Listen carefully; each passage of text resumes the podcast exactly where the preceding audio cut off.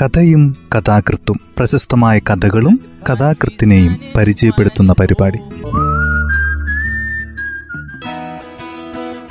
തയ്യാറാക്കിയത് Joseph Pallath H ശബ്ദസഹായം സ്മിത ജോൺസൺ.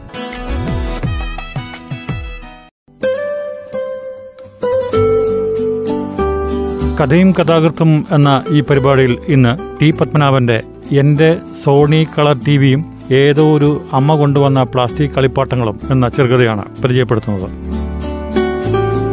കഥ ഇങ്ങനെ ആരംഭിക്കുന്നു. സ്വപ്നങ്ങളുടെ ചില്ല പൊടുന്നനെ താഴെ വീണ് ഉടഞ്ഞുപോയി. യാത്രയുടെ ഏതോ ഒരു ഘട്ടത്തിൽ ഞാൻ ഉറങ്ങിപ്പോയിരുന്നു. പുലർച്ചെ മൂന്ന് മണിക്ക് നൂറ് നാഴിക അകലെയുള്ള എയർപോർട്ടിൽ പോയി അമേരിക്കയിൽ നിന്ന് വരുന്ന മരുമകനെയും കൂട്ടി മടങ്ങുകയായിരുന്നു. ആരാണ് കാർ നിർത്തിയതെന്നോ എന്തിനാണ് നിർത്തിയതെന്നോ ഒന്നും ആദ്യം എനിക്ക് മനസ്സിലായില്ല. റോഡിൽ ധാരാളം ആളുകളുണ്ടായിരുന്നു ആളുകൾ നിന്നിരുന്നത് ബോംബെയിൽ നിന്ന് വരുന്ന ഒരു ടൂറിസ്റ്റ് ബസ്സിന് മുമ്പിലായിരുന്നു. ബസ്സിനും അപ്പുറത്തായി റോഡരികിൽ രണ്ട് ജീപ്പുകളും ഒരു കാറും ഉണ്ടായിരുന്നു. ഒരു ആക്സിഡന്റ് നടന്നിട്ടുണ്ടെന്ന് എനിക്ക് തോന്നി. കാറിന്റെ ഷട്ടർ താഴ്ത്തി തല വെളിയിലേക്കിട്ട് ഞാൻ ചോദിച്ചു ആർക്കെങ്കിലും എന്തെങ്കിലും പറ്റിയോ? പ്രത്യേകിച്ച് ആരോടുമായിരുന്നില്ല ഞാൻ ചോദിച്ചത്. എന്താണ് അവിടെ നടന്നത് എന്നറിയാനുള്ള ഉത്കണ്ഠ എന്നിൽ തീവ്രമായിട്ടുണ്ടായിരുന്നു. അവിടെ കൂടിയിട്ടുള്ളവരിൽ ആരെങ്കിലും എന്നോട് അതൊക്കെ പറയുമെന്ന് ഞാൻ കരുതി. പക്ഷെ ആരും ഒന്നും മിണ്ടിയില്ല. രണ്ടുപേർ എന്നെ പകച്ചു നോക്കുക മാത്രം ചെയ്തു. അപ്പോൾ കാക്കിക്കുപ്പായവും ട്രൗസറും ധരിച്ച ഒരു മധ്യവയസ്കൻ കാറിന്റെ അരികിൽ വന്ന് പറഞ്ഞു വണ്ടി ഒരു സൈഡിലേക്ക് ഒതുക്കിയിട്. അയാൾ പറഞ്ഞത് ഞങ്ങളുടെ ഡ്രൈവറോടായിരിക്കാം. പക്ഷെ അയാൾ നോക്കിയത് എന്നെയായിരുന്നു. എനിക്കെന്തോ ഭയം തോന്നി.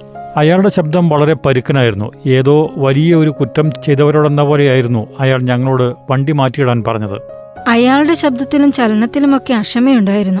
വണ്ടിയിൽ എനിക്കും ഡ്രൈവർക്കും പുറമെ ജോലി ആയതിനു ശേഷം അമേരിക്കയിൽ നിന്ന് ആദ്യമായി നാട്ടിലേക്ക് വരുന്ന എന്റെ മരുമകൻ മാത്രമേ ഉണ്ടായിരുന്നുള്ളൂ. ആദ്യമൊക്കെ ഞങ്ങൾ ധാരാളം സംസാരിച്ചുകൊണ്ടായിരുന്നു വന്നത്. പിന്നീട് എപ്പോഴും അവനും എന്നെ പോലെ തന്നെ മയങ്ങിപ്പോയിരിക്കണം.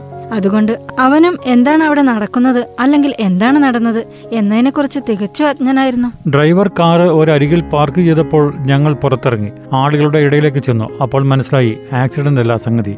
കസ്റ്റംസ് ചെക്കാണ്. മരുമകൻ നെറ്റി ചൊളിച്ചുകൊണ്ട് പറഞ്ഞു ഇങ്ങനെയുണ്ട് ഒരു ഏർപ്പാട്. ഇത് എന്നു മുതൽക്ക് തുടങ്ങിയതാ? എനിക്ക് അതേപ്പറ്റി ഒന്നും അറിഞ്ഞുകൂടായിരുന്നു റോഡിൽ നിറയെ ആളുകളായിരുന്നു എന്ന് പറഞ്ഞുവല്ലോ. ഇതിൽ കുറെ പേർ ബോംബെയിൽ നിന്ന് വരുന്ന ബസ്സിൽ നിന്ന് ഇറങ്ങിയവരായിരുന്നു. പിന്നെ കാഴ്ച കാണാൻ കൂടിയ സ്ഥലത്തെ ആളുകളും. ഈ രണ്ടു കൂട്ടർക്കും പുറമേയായിരുന്നു സ്കൂളിൽ നിന്ന് മടങ്ങുന്ന കുട്ടികൾ. എന്താണ് അവിടെ നടക്കുന്നത് എന്നറിയാനുള്ള ഔത്സുകത്തോടെ കുട്ടികൾ ധൃതിയിൽ ആൾക്കൂട്ടത്തിലൂടെ തെന്നി നീങ്ങിക്കൊണ്ടിരുന്നു. ഉത്സവപ്പറമ്പിൽ പോയാൽ എന്നതുപോലെയുള്ള സന്തോഷം കുട്ടികളുടെ മുഖത്തുണ്ടായിരുന്നു. വെയിലിൽ നിന്ന് മാറി ഞങ്ങൾ ഒരു മരച്ചുട്ടി നിന്നു.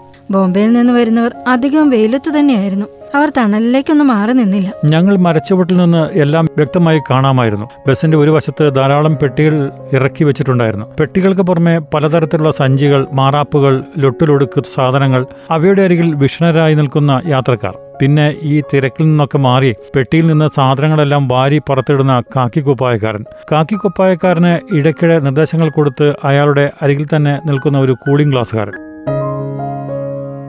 ഒരു വൃദ്ധൻ. അയാൾ തീർച്ചയായും അവിടുത്തുകാരനായിരിക്കണം. തന്റെ തേഞ്ഞ പല്ല് വെളിയിൽ കാട്ടിക്കൊണ്ട് പറഞ്ഞു. ദുബായ്ക്കാരുടെ പെട്ടിയാ? പെട്ടി പൊന്നുണ്ടാവും. പൊന്നിന്റെ ബിസ്ക്കറ്റ് വൃദ്ധന്റെ സ്വരത്തിൽ നിന്ന് അയാളുടെ മനസ്സിൽ സന്തോഷമാണോ അസൂയയാണോ എന്നൊന്നും വ്യക്തമായില്ല. ഒരുപക്ഷെ അയാൾ വെറുതെ ഒരു ലോകകാര്യം പറഞ്ഞതാകാം. എങ്കിലും എന്റെ അരികിൽ നിന്നിരുന്ന ചെറുപ്പക്കാരൻ അപ്പോൾ വൃദ്ധനെ ദഹിപ്പിക്കുന്നത് പോലെ നോക്കി. ചെറുപ്പക്കാരൻ വളരെ ക്ഷീണിതനായിരുന്നു. അയാൾ ഉറങ്ങിയിട്ട് തന്നെ ദിവസങ്ങളായിരിക്കുമെന്ന് തോന്നി. ഞാൻ അയാളോട് ചോദിച്ചു നിങ്ങൾ ഈ ബസ്സിൽ വന്നതാണോ? അയാൾ എന്തോ പറഞ്ഞു പക്ഷേ അത് വളരെ പതുക്കെയായിരുന്നു. അതുകൊണ്ട് എനിക്ക് ഒന്നും മനസ്സിലായില്ല. അയാളുടെ മുഖത്തേക്ക് നോക്കിയപ്പോൾ പിന്നീടൊന്നും ചോദിക്കുവാനും തോന്നിയില്ല. പക്ഷെ പിന്നീട് ചെറുപ്പക്കാരൻ തന്നോട് തന്നെ പറയുന്നത് കേട്ടു. ഇവന്റെ വായിക്കരി കൂടി ഇട്ട് കഴിഞ്ഞാൽ കീശ കാര്യാവും പിന്നെ വീട്ടിലെത്തിയ എന്തെങ്കിലും ഉണ്ടെങ്കിൽ അത് വിൽക്കലും കടവാങ്ങലുമായി ഇവനെയൊക്കെ. ചെറുപ്പക്കാരൻ ദേഷ്യത്തോടെ കൈചുരുട്ടി സ്വന്തം ഉള്ളംകൈയിൽ ഊക്കോടെ ഇടിച്ചു. എനിക്ക് ഭയം തോന്നി. അയാളുടെ വായിൽ നിന്ന് ചൂടുള്ള വാക്കുകൾ പിന്നെയും പുറത്തേക്ക് തെറിച്ചു വീണു. ബോംബെയിൽ ഒരു കസ്റ്റംസ് ഗോവയിൽ ഒരു കസ്റ്റംസ് പിന്നെ കർണാടകത്തിൽ ഇപ്പോൾ ഇവിടെയും. അമേരിക്കയിൽ നിന്ന് വരുന്ന മരുമകൻ അപ്പോൾ പരിഭ്രമത്തോടെ എന്നോട് ചോദിച്ചു നമ്മൾ വൈകുന്നേരം വരെ ഇവിടെ കെട്ടിക്കിടക്കേണ്ടി വരുമോ ഞാനൊന്നും പറഞ്ഞില്ല. അത്തരമൊരു ഭയം എന്റെ ഉള്ളിലും തലപൊക്കുന്നുണ്ടായിരുന്നു. അപ്പോൾ അതുവരെ എന്നോട് സംസാരിക്കാതിരുന്ന ചെറുപ്പക്കാരൻ പറഞ്ഞു നിങ്ങൾ ഇവൻ അമേരിക്കയിൽ നിന്ന് വരികയാണ്. ബോംബെയിൽ കസ്റ്റംസ് ക്ലിയറൻസ് ഒക്കെ കഴിഞ്ഞ ശേഷം ആദ്യത്തെ ഫ്ലൈറ്റിന് മംഗലാപുരത്ത് വന്നു. അവിടെ നിന്ന് കാറിൽ എന്നാ പിന്നെ നിങ്ങൾക്ക് വലിയ വിഷമം ഉണ്ടായി എന്ന് വരില്ല. ഈ ചെക്കിങ് ഞങ്ങളെപ്പോലെ ഗൾഫിൽ നിന്ന് വരുന്നവരെ ഉദ്ദേശിച്ചുള്ളതാ. അമേരിക്കയിൽ നിന്ന് വരുന്നവർക്ക് വേണ്ടിയുള്ളതല്ല. പൊന്ന് കടത്തുന്നത് ഞങ്ങളാണല്ലോ. ഒന്നും പറയാതെ സംശയിച്ചു എന്നപ്പോൾ അയാൾ വളരെ കാര്യമായി തന്നെ വീണ്ടും പറഞ്ഞു. അതാ ആ കൂളിംഗ് ഗ്ലാസ്സുകാരനല്ലേ? അവനാണ് ഓഫീസർ. മറ്റേതൊക്കെ അവന്റെ കീഴിലുള്ളവരാ? നിങ്ങൾ അയാളോട് ചെന്ന് പറഞ്ഞാൽ ചിലപ്പോ നിങ്ങളെ പോകാൻ അനുവദിച്ചേക്കും. ഞാൻ അപ്പോഴും മടിച്ചു നിന്നപ്പോൾ ചെറുപ്പക്കാരൻ പറഞ്ഞു. മടിക്കാനൊന്നുമില്ലെന്നേ.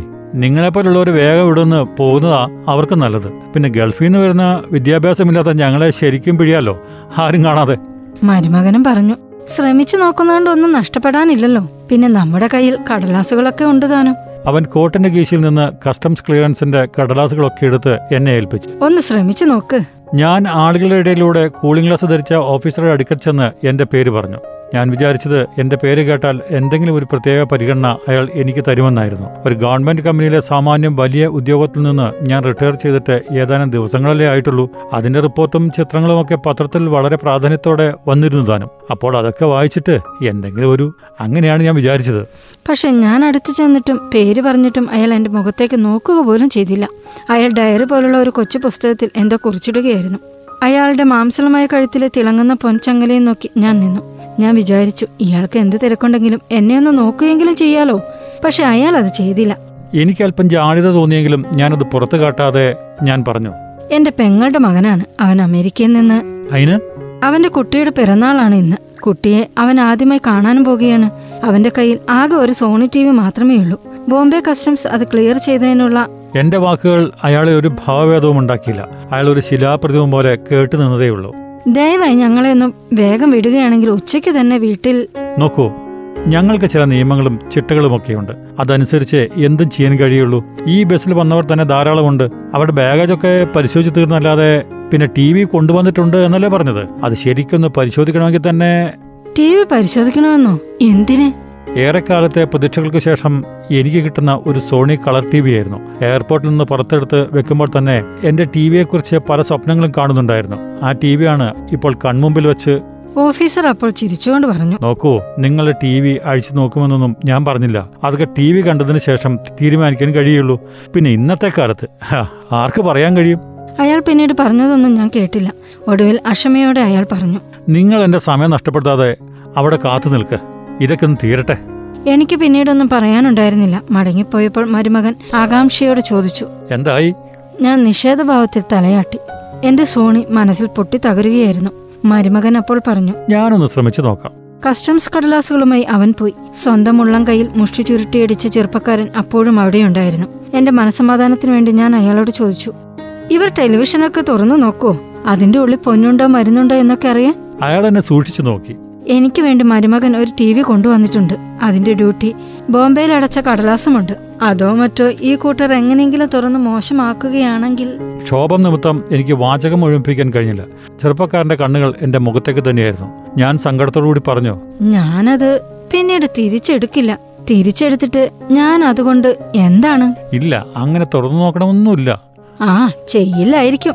പക്ഷെ പിന്നീട് എന്തോ ഓർത്തിട്ടെന്ന പോലെ ചെറുപ്പക്കാരൻ പറഞ്ഞു. അങ്ങനെ ഉറപ്പിക്കാനും വയ്യ. ഈയിടെ അമേരിക്കയിൽ നിന്ന് വരുന്ന ഒരു ശവത്തിന്റെ വയറ്റിൽ പൊന്നോ മരുതോ മറ്റോ ഉണ്ടോ എന്ന് നോക്കാൻ കീറി മുറിച്ചത് ഇവ തന്നെയല്ലേ? വയസ്സായ അമ്മയെപ്പോലും ഒരു നോക്ക് കാണാൻ അനുവദിക്കാതെ രണ്ടു ദിവസം കാത്തു നിർത്തിയിട്ട് എന്നിട്ട് എന്ത് കിട്ടി? ഒന്നും കിട്ടിയില്ല. പിന്നെ ശവപ്പെട്ടി പോലും ഉരുക്കി നോക്കിയില്ലേ? എന്തെങ്കിലും കിട്ടിയോ? അതൊക്കെ ചെയ്തവർ ഒരു ടി വി തുറന്നു നോക്കിയാൽ അത്ഭുതപ്പെടാനൊന്നുമില്ല. ഞാൻ സ്തംഭിച്ചു നിൽക്കെ അയാൾ പറഞ്ഞു. ഒരു മിനിറ്റ് എന്റെ കൂടെ വരാമോ? ഞാൻ നിങ്ങൾക്കൊരു കാഴ്ച കാണിച്ചു തരാം. ബസിന്റെ അങ്ങേവശത്ത് ആളുകൾ കൂടി നിൽക്കുന്ന ദിക്കിലേക്കാണ് അയാൾ എന്നെ കൊണ്ടുപോയത്. അവിടെ പാതയോരത്ത് വെറും മണ്ണിൽ കഷ്ടിച്ച് മുപ്പത്തഞ്ച് വയസ്സ് തോന്നിക്കുന്ന ഒരു സ്ത്രീ ഏകയായിരുന്ന് ശബ്ദമുണ്ടാക്കാതെ കരയുന്നുണ്ടായിരുന്നു. സൂര്യൻ അവരുടെ മുഖത്തേക്ക് ആഞ്ഞടിക്കുന്നുണ്ടായിരുന്നുവെങ്കിലും അവർ അത് അറിയുന്നുണ്ടായിരുന്നില്ല. എനിക്ക് ഒന്നും മനസ്സിലായില്ല. ഞാൻ എന്തോ ചോദിക്കാൻ തുനിഞ്ഞപ്പോൾ അയാൾ വിലക്കി. എന്നിട്ട് എന്നെയും കൂട്ടി വീണ്ടും മരച്ചുവട്ടിലേക്ക് തന്നെ വന്നു. ആരാണത്? അത് തന്നെയാണ് എനിക്കും അറിയേണ്ടത്. ആരാണത്? ഞാൻ ഒന്നും പറയാൻ കഴിയാതെ അയാളെ തന്നെ നോക്കി നിന്നു. അപ്പോൾ അയാൾ വീണ്ടും പറഞ്ഞു അല്ലെങ്കിൽ ഞാൻ പറയാം അവർ എന്റെ പെങ്ങളായിരിക്കാം അല്ലെങ്കിൽ അമ്മ അല്ലെങ്കിൽ നിങ്ങളുടെ പെങ്ങൾ അതുമല്ലെങ്കിൽ നമ്മളെപ്പോലെ ഈ നാട്ടിലുള്ള എത്രയോ ജനങ്ങൾ ആരുടെയെങ്കിലും പെങ്ങളോ അമ്മയോ. അയാളിൽ നിന്ന് അത്തരത്തിലുള്ള ഒരു സ്വരം ഞാൻ ആദ്യമായി കേൾക്കുകയായിരുന്നു. അതിൽ ദേഷ്യമോ പകയോ വെറുപ്പോ ഒന്നും ഉണ്ടായിരുന്നില്ല. വേദനയുണ്ടായിരുന്നു. പക്ഷെ അത് തന്നെക്കുറിച്ചുള്ള വേദനയായിരുന്നില്ല. ഞാൻ അത്ഭുതത്തോടെ അയാളെ നോക്കി. എനിക്ക് ആ സ്ത്രീയെ അറിഞ്ഞുകൂടാ എന്ന് പറയാൻ കഴിയില്ല. കാരണം അവർ ഞങ്ങൾ വന്ന ബസ്സിലുണ്ടായിരുന്നവരാണ്. അവർ ഏതോ ഒരു ഗൾഫ് രാജ്യത്ത് നിന്ന് വരികയാണ്. അവിടെ അവർക്ക് ജോലി ഉണ്ടായിരുന്നു. ജോലി എന്ന് പറയുമ്പോൾ നിങ്ങൾ തെറ്റിദ്ധരിക്കരുതേ. അവർ വെറും ഒരു വീട്ടു വേലക്കാരിയായിരുന്നു അതിനും ആദ്യം പറഞ്ഞ ശമ്പളമൊന്നും അവർക്ക് കിട്ടിയിരുന്നില്ല താനും. എങ്കിലും അവർ അതുകൊണ്ട് തൃപ്തിയായി അവിടെ എങ്ങനെയെങ്കിലും പിടിച്ചു നിൽക്കുകയായിരുന്നു. അവരാണല്ലോ നാട്ടിൽ രോഗിയായി കിടക്കുന്ന ഭർത്താവിനെയും രണ്ട് കുട്ടികളെയും പുലർത്തേണ്ടത്. പക്ഷെ എന്നിട്ടും അവർ മടങ്ങി. ഇനി ഒരിക്കലും തിരിച്ചു പോകില്ല എന്ന നിശ്ചയത്തോടെ തന്നെ മടങ്ങി.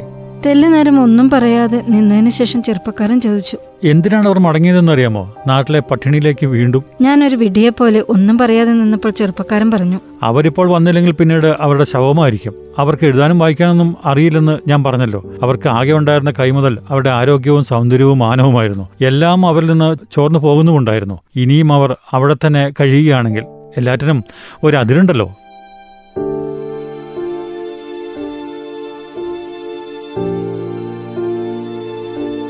ചെറുപ്പക്കാരൻ പെട്ടെന്ന് നിർത്തിയിട്ട് പറഞ്ഞു വേണ്ട ഞാനത് പറയുന്നില്ല. പിന്നീട് എന്റെ കൈ പിടിച്ച് ബസിന്റെ ഭാഗത്തേക്ക് ചൂണ്ടിക്കൊണ്ട് അയാൾ പറഞ്ഞു അവിടെ വസ്ത്രങ്ങൾ ഒരു കൂമ്പാരം കണ്ടോ? ഞാനത് ആദ്യം തന്നെ കണ്ടിരുന്നു അയാൾ പറഞ്ഞു അതൊക്കെ ആ സ്ത്രീയുടെതാ. ഒട്ടുമുക്കാലും പഴയ വസ്ത്രങ്ങൾ ചിലതൊക്കെ ദാനമായി കിട്ടിയതുമുണ്ടായിരിക്കും. അവരുടെ ഭർത്താവിന് വേണ്ടിയിട്ടുള്ളതും കുട്ടികൾക്ക് വേണ്ടിയിട്ടുള്ളതുമൊക്കെയുണ്ട്. അക്കൂട്ടത്തിൽ അതൊക്കെയാണ് വാരി വലിച്ചിട്ടിരിക്കുന്നത്. പൊന്നുണ്ടോ എന്ന് പരിശോധിക്കാനേ. പക്ഷേ അത് മാത്രമായിരുന്നെങ്കിൽ സഹിക്കാമായിരുന്നു. ആ സ്ത്രീ തന്റെ ഇളയ മകന് വേണ്ടി വാങ്ങിയ പ്ലാസ്റ്റിക് കളിപ്പാട്ടങ്ങൾ പോലും ഇവർ വെറുതെ വിട്ടില്ലല്ലോ. വെറും പ്ലാസ്റ്റിക്. ഞാൻ ആ കൂളിംഗ് ഗ്ലാസ്സുകാരനോട് ചോദിച്ചു മിസ്റ്റർ ഇത് വേണോ? ഇതെങ്കിലും നിങ്ങൾ അപ്പോൾ അയാൾ പറഞ്ഞത് എന്താണെന്ന് അറിയോ ഇവർ ഒരു പാവം സ്ത്രീ ആയിരിക്കാം പക്ഷേ ഇത്തരക്കാരാണ് കൊറിയറായി അവർക്ക് വേണ്ടി അയാൾ പെട്ടെന്ന് നിർത്തി. പിന്നീട് അല്പനേരത്തെ മൗനത്തിന് ശേഷം കഠിനമായ പുച്ഛത്തോടെ പറഞ്ഞു ഹും, അവന്റെ ഒരു കൊറിയർ. ഞാൻ സ്തംഭിതനായി നിന്നുപോയി. അയാൾ പിന്നീട് ഒരു നിശ്വാസത്തോടെ പറഞ്ഞു ഇവിടെ നിന്ന് നോക്കിയാൽ കാണാൻ കഴിയും ആ വസ്ത്രങ്ങളുടെ മുകളിൽ പച്ചയും ചുവപ്പുമായ പ്ലാസ്റ്റിക് കഷ്ണങ്ങൾ. ഞാൻ കണ്ടു. ചെറുപ്പക്കാരന്റെ ശബ്ദം പെട്ടെന്ന് ഇടിമുഴക്കം പോലെ കാതിൽ വന്നുപെട്ടു. എന്നിട്ട് നമ്മളിപ്പോൾ ഇവിടെ സോണി ടി വിയെ കുറിച്ച് ഓർത്ത് ഭയപ്പെടുന്നു. ഞാൻ നടുങ്ങി നിൽക്കിയ അയാൾ ആളുകളുടെ ഇടയിലേക്ക് ഇറങ്ങിപ്പോയി. അപ്പോൾ മരുമകനും ഡ്രൈവറും വന്നു. രണ്ടുപേരുടെയും മുഖം പ്രസന്നമായിരുന്നു. മരുമകൻ പറഞ്ഞു ഞാൻ പറഞ്ഞിട്ടും അയാൾ വഴങ്ങിയില്ല. പക്ഷെ ഇപ്പോൾ ദാമു പറയുന്നത് ദാമു മരുമകന്റെ ഭാര്യയുടെ അച്ഛന്റെ ഡ്രൈവറാ. എത്രയോ കാലമായി അവരുടെ നമ്മളോട് ആദ്യം കാർ ഒതുക്കിയിടാൻ പറഞ്ഞ ആളില്ലേ? അയാളാണ് സമ്മതിച്ചിട്ടുള്ളത്. ഓഫീസറോട് ചോദിച്ചിട്ട് തന്നെയാ. എനിക്ക് വിശ്വസിക്കാൻ വിഷമം തോന്നി. അപ്പോൾ ദാമു പറഞ്ഞു സമ്മതിച്ചിട്ടുണ്ട്. അവർ നമ്മൾ ഗൾഫിൽ നിന്ന് വന്നവരാണെന്ന് വിചാരിച്ചിട്ടാണത്രേ ആദ്യം. അപ്പോൾ മരുമകനും പറഞ്ഞു ശരിയാണ് നമുക്ക് പോകാം ഇനി വൈകണ്ട. ഞാൻ പിന്നീടൊന്നും പറഞ്ഞില്ല പക്ഷെ കാറ് നീങ്ങിക്കഴിഞ്ഞതിന് ശേഷമേ ദാമു പറഞ്ഞതിന്റെ വിശ്വസനീയതയെക്കുറിച്ച് എനിക്ക് ബോധ്യം വന്നുള്ളൂ. നീങ്ങിക്കഴിഞ്ഞപ്പോൾ അമേരിക്കയിൽ നിന്നാണ് വരുന്നത് എന്ന് ആദ്യം തന്നെ പറഞ്ഞിരുന്നുവല്ലോ എന്നൊന്നും ഞാൻ ചോദിക്കാൻ പോയില്ല. വളരെ വേഗം ഞാൻ അത് മറക്കുകയും ചെയ്തു. ഞാൻ വീണ്ടും പഴയതുപോലായി. റോഡ് താരമ്യേന നല്ലതായിരുന്നു. കാറാണെങ്കിൽ മനോഹരമായി ഒഴുകിപ്പോകുന്ന ഒരു പാട്ട് പോലെ ഞാൻ സോണിയുടെ പെട്ടിയുടെ മുകളിൽ ഒരു കൈ ചാരിവെച്ച് സൂര്യന് കീഴെയുള്ള എല്ലാ വിഷയങ്ങളെക്കുറിച്ചും വളരെ സന്തോഷത്തോടെ കസ്റ്റംസ് ഉദ്യോഗസ്ഥർ പ്രത്യേകിച്ചും നേരിട്ട് റിക്രൂട്ട് ചെയ്യപ്പെടുന്ന ചെറുപ്പക്കാർ സത്യസന്ധമായി ജോലി ചെയ്യുമ്പോൾ നേരിടുന്ന പ്രശ്നങ്ങളെക്കുറിച്ച്. ഒരു ഘട്ടത്തിൽ എനിക്ക് എന്തോ ഒരു പന്തികേട് തോന്നി. ഞാൻ മാത്രമേ സംസാരിക്കുന്നുണ്ടായിരുന്നുള്ളൂ. ദാമുവിന്റെ ഇറുകിയ ചുണ്ടുകളിൽ ഒരു പുഞ്ചിരി ഒളിച്ചിരിക്കുന്നുണ്ടായിരുന്നു. എന്റെ വിഷമം കണ്ടിട്ടാകാം മരുമകൻ പറഞ്ഞു ദാമു പണം കൊടുത്തിരുന്നു. കഴുത്തിൽ പൊന്നിന്റെ മാലയുള്ള ആ കൂളിംഗ് ഗ്ലാസ്സുകാരനല്ല നമ്മളോട് കാർ ഒരരികിലിടാൻ പറഞ്ഞ ആ കക്ഷിയില്ലേ? അയാളാണ് വാങ്ങിയത്. അതാണ് അത്ര അതിന്റെ ചിട്ട. എനിക്ക് വിശ്വസിക്കാൻ കഴിഞ്ഞില്ല. മരുമകൻ പറഞ്ഞു സാരമില്ല. കൊടുത്തിരുന്നില്ലെങ്കിൽ ഞാൻ വളരെ വിഷമിച്ച് അമേരിക്കയിൽ നിന്ന് കൊണ്ടുവന്ന ടി വി. എനിക്കൊന്നും പറയാൻ കഴിഞ്ഞില്ല. പക്ഷെ തുടർന്നുള്ള യാത്രയിൽ എന്റെ മൗനം എനിക്ക് തന്നെ ദുസ്സഹമായി തീർന്നു. മക്കൾക്ക് വേണ്ടി എത്രയോ അകലെ നിന്ന് കൊണ്ടുവന്ന പ്ലാസ്റ്റിക് കളിപ്പാട്ടങ്ങൾ സ്വന്തം കൺമുമ്പിൽ വെച്ച് തന്നെ നഷ്ടപ്പെട്ടു പോയ ഒരമ്മയുടെ തേങ്ങൽ എന്നെ പിന്തുടരുന്നുണ്ടായിരുന്നു.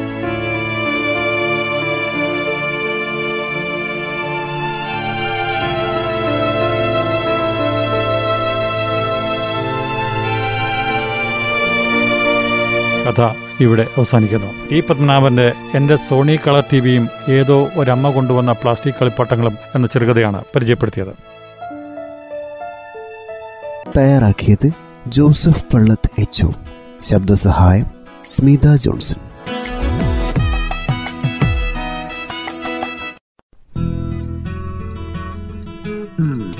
കഥയും കഥാകൃത്തും പ്രശസ്തമായ കഥകളും കഥാകൃത്തിനെയും പരിചയപ്പെടുത്തുന്ന പരിപാടി.